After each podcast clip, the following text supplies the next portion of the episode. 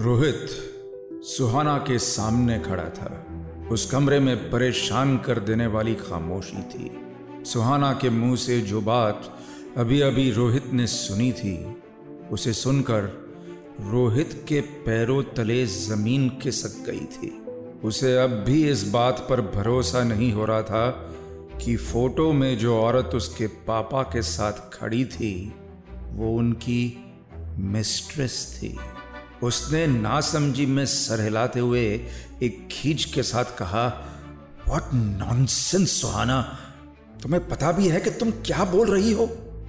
रोहित के इस रिएक्शन को देखकर सुहाना ने उसे थोड़ा समझाते हुए कहा, रोहित प्लीज़ जरा बैठ जाओ। Just just listen to me okay Rohit के मन में उलझन अब बढ़ती जा रही थी। बेड पर बैठकर उसने दोबारा चिढ़ते हुए कहा, क्या मतलब है इस बात का? और और तुम्हें कैसे पता चला? कब हुआ था ये? रोहित इस कदर सदमे में था कि उसके सवाल जबान तक आते आते लड़खड़ा रहे थे। सुहाना ने थोड़ी धीमी आवाज़ में उसे समझाते हुए कहा, रोहित, जो मैं बताने वाली हूँ, वो ध्यान से सुनो, प्लीज़। ये कहते हुए सुहाना ने एक गहरी सांस लेकर आगे की कहानी बताना शुरू की। बात कुछ चार साल पहले की है।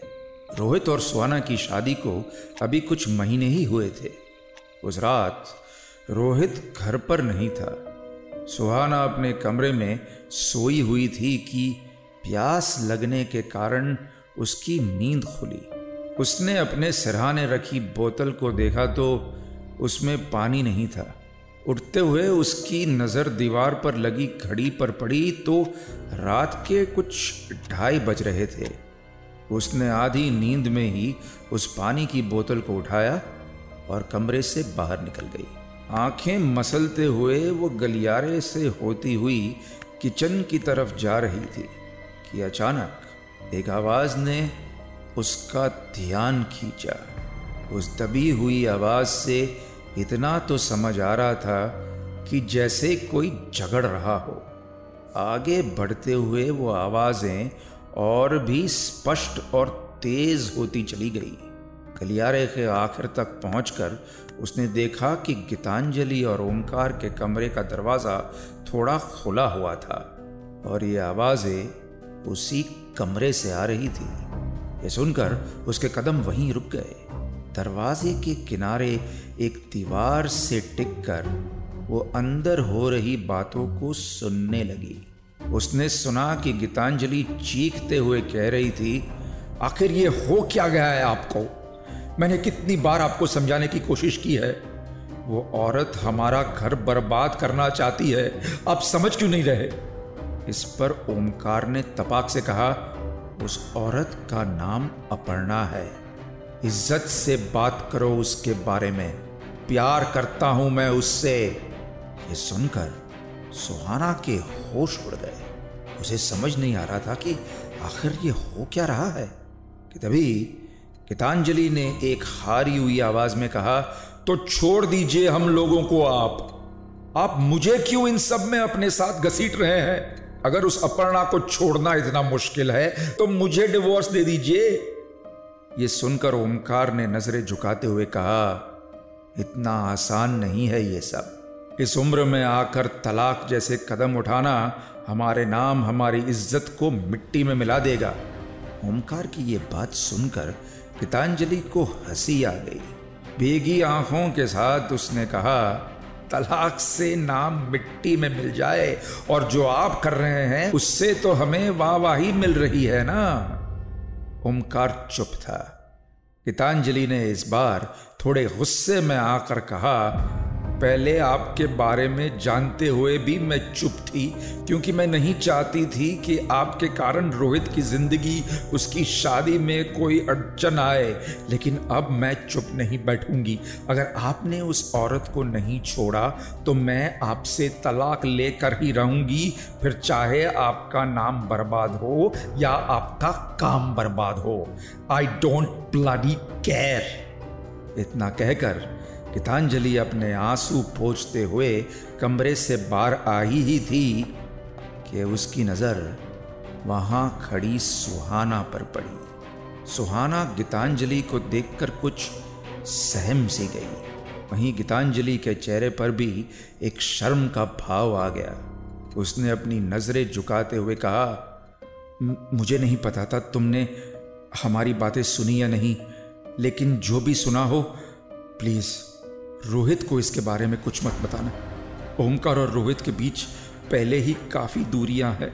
अगर यह बात उसके सामने आ गई तो वो बर्दाश्त नहीं कर पाएगा, सुहाना। प्लीज़ प्रॉमिस मी तुम रोहित को यह सब नहीं बताओगी। सुहाना ने अपने हिस्से की कहानी रोहित को बता दी थी। और यह कहानी सुनकर रोहित जितनी हैरानी में था, उतना ही गुस्से में भी था। उसे अब भी यकीन नहीं हो रहा था कि उसके पिता ऐसा कुछ कर सकते हैं। बस यही सोचते हुए उसके अंदर कुछ टूट सा गया। एक गुस्सा अपने चेहरे पर लिए, रोहित वहाँ से उठा और तेज कदमों से बाहर चला गया। सुहाना समझ चुकी थी कि रोहित कहाँ जा रहा है। उसने पीछे से समझते हुए आवाज़ लगाई, रोहित, प्लीज़, रुको। Rohit please just listen to me मगर रोहित गुस्से की आग में जल रहा था। कुछ भी सुनना या समझना अब उसके बस में नहीं था। गीतांजलि अपने कमरे में बेड पर बैठी किताब पढ़ रही थी कि तभी उसके कमरे का दरवाज़ा एक तेज आवाज़ के साथ खुला। उसने देखा कि सामने रोहित खड़ा था। गीतांजलि कुछ कह पाती, उसके पहले ही रोहित ने चीखते हुए कहा इतनी बड़ी बात आपने मुझसे क्यों छुपाई? रोहित के चेहरे पर उस गुस्से को देखकर गीतांजलि को कुछ समझ नहीं आया। उसने एक उलझन भरी आवाज़ में कहा वॉट वॉट हैपन रोहित? क्या छुपाया मैंने? कौन सी बात? रोहित ने खींच के साथ कहा, उस अपर्णा के बारे में। मुझे क्यों नहीं बताया आपने? अपर्णा का नाम रोहित की ज़ुबान से सुनकर गीतांजलि को एक धक्का सा लगा। इस बीच उसकी नज़र रोहित के पीछे खड़ी सुहाना पर पड़ी, जिसके हाथ में वो फोटोग्राफ था। सुहाना ने एक गलती के भाव के साथ कहा आई एम सॉरी माँ। रोहित को ये फ़ोटो पापा की सेफ़ में मिला था। मुझे उसे सब कुछ बताना ही पड़ा। ये सुनकर गीतांजलि के चेहरे पर एक हार का भाव आ गया। उसने एक गहरी सांस लेते हुए कहा मैं क्या बताती तुम्हें, रोहित? जब मुझे खुद ठीक से नहीं पता था, इस पर रोहित ने तबाक से कहा यह सब इतने पहले से चल रहा था और आपने मुझे नहीं बताया। माँ ऑफ़ ऑल द पीपल आपने मुझसे इतनी बड़ी बात छुपाई। आई कांट बिलीव पापा ऐसा कुछ कर सकते हैं। उन्हें तो मेरी और सुहाना की शादी से प्रॉब्लम थी और वो खुद ऐसी हरकत कर रहे थे। ये कहते हुए रोहित का सर शर्म से झुक गया। गीतांजलि ने उसे समझाते हुए एक धीमी आवाज़ में कहा, बेटा, उस अपर्णा के बारे में मुझे भी काफ़ी दिनों बाद पता चला था। इस बात पर हमारा काफ़ी झगड़ा भी हुआ। मैंने तुम्हारे पापा को साफ़ साफ़ बोल दिया था कि अगर उन्होंने उस औरत को नहीं छोड़ा तो मैं उन्हें छोड़ दूँगी। इस बात को काफ़ी टाइम हो गया है, Rohit. Please, just forget it. ये सुनकर रोहित के पैर लड़खड़ा गए। वो असहाय सा होकर बेड पर बैठ गया। उसके इर्द गिर्द इतने सवाल मंडरा रहे थे कि उसे समझ नहीं आ रहा था कि आखिर ये हो क्या रहा है। उसने एक धीमी सी आवाज़ में कहा, आखिर ये क्या हो रहा है माँ? पहले पापा की डेथ, उसके बाद ये पता चलना कि ही वॉज़ मर्डर्ड और और अब ये इतनी सारी चीज़ें मेरे सामने होती रही। ऐसा लग रहा है जैसे मैं इस घर में कभी रहता ही नहीं था। ये कहते हुए रोहित की आवाज़ टूटने लगी। गीतांजलि ने उसके सर पर हाथ फेरते हुए उसे समझाते हुए कहा, चाहे जो भी हो Rohit but your father was a good man बस, उनकी एक ही कमी थी। वो काफ़ी सेंसिटिव थे। उनके साथ काम करने वाली उस अपर्णा ने भी उनकी इसी बात का फ़ायदा उठाया। उन्हें अपने जाल में फंसा लिया। She, that, that woman is the real culprit here. तुम्हारे पापा की कोई गलती नहीं है बेटा इसमें। ये सुनकर रोहित ने गुस्से में खड़े होते हुए कहा मुझे नहीं जानना किसकी गलती है और किसकी नहीं पर जो कुछ भी हुआ बहुत गलत हुआ। ये कहकर रोहित उस कमरे से चला गया। वो बस इन सबसे कहीं दूर भागना चाहता था। अगली सुबह किसी आम सुबह जैसी ही थी। काम पर निकलते लोग, सड़क पर दौड़ती कारें, उस अपोलो बिल्डिंग के बीसवें माले से नीचे देखते हुए सभी लोग काफ़ी छोटे दिखाई दे रहे थे सुप्रिया सिंह को। बाहर होता शोर उसके कानों तक नहीं पहुँच पा रहा था। सुप्रिया 28 साल की थी, मगर उसकी चाल ढाल में एक तजुर्बा झलकता था।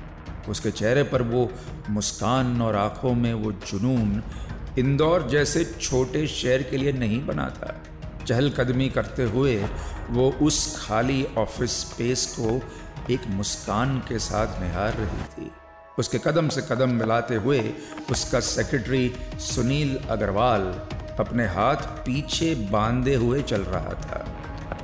वो बस सुप्रिया के कुछ कहने का ही इंतज़ार कर रहा था। सुप्रिया ने चलते हुए एक मुस्कुराती आवाज़ में कहा I think this is perfect अपने नए ऑफ़िस के लिए मुझे कुछ ऐसी ही जगह चाहिए थी.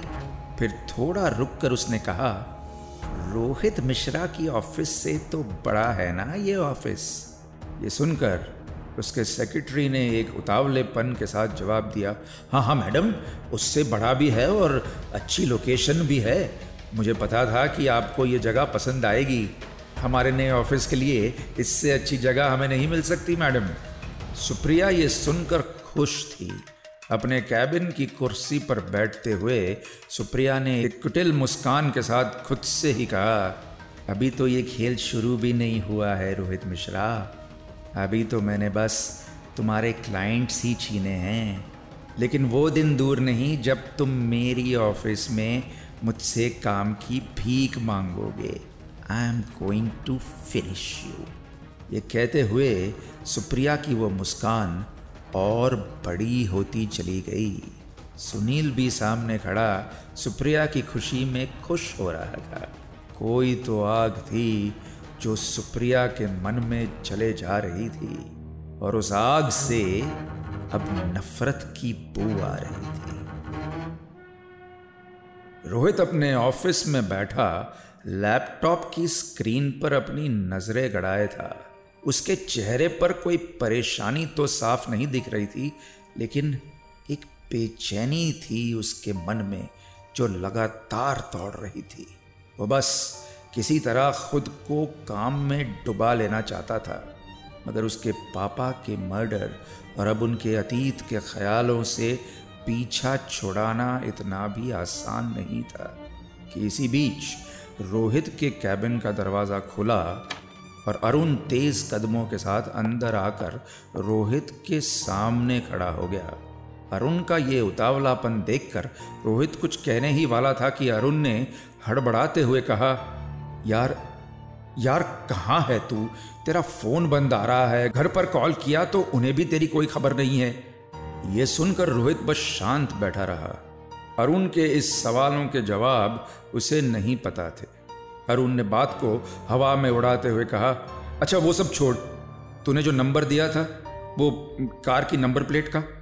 उस कार के ओनर के बारे में पता चल गया है। उस आदमी का नाम जानते हो क्या है? समीर सिंह। वो नाम सुनकर रोहित ने हैरानी से अरुण की तरफ़ देखा। वो समीर सिंह नाम के आदमी को नहीं जानता था। यहाँ तक कि उसने इस आदमी का नाम भी पहली बार सुना था।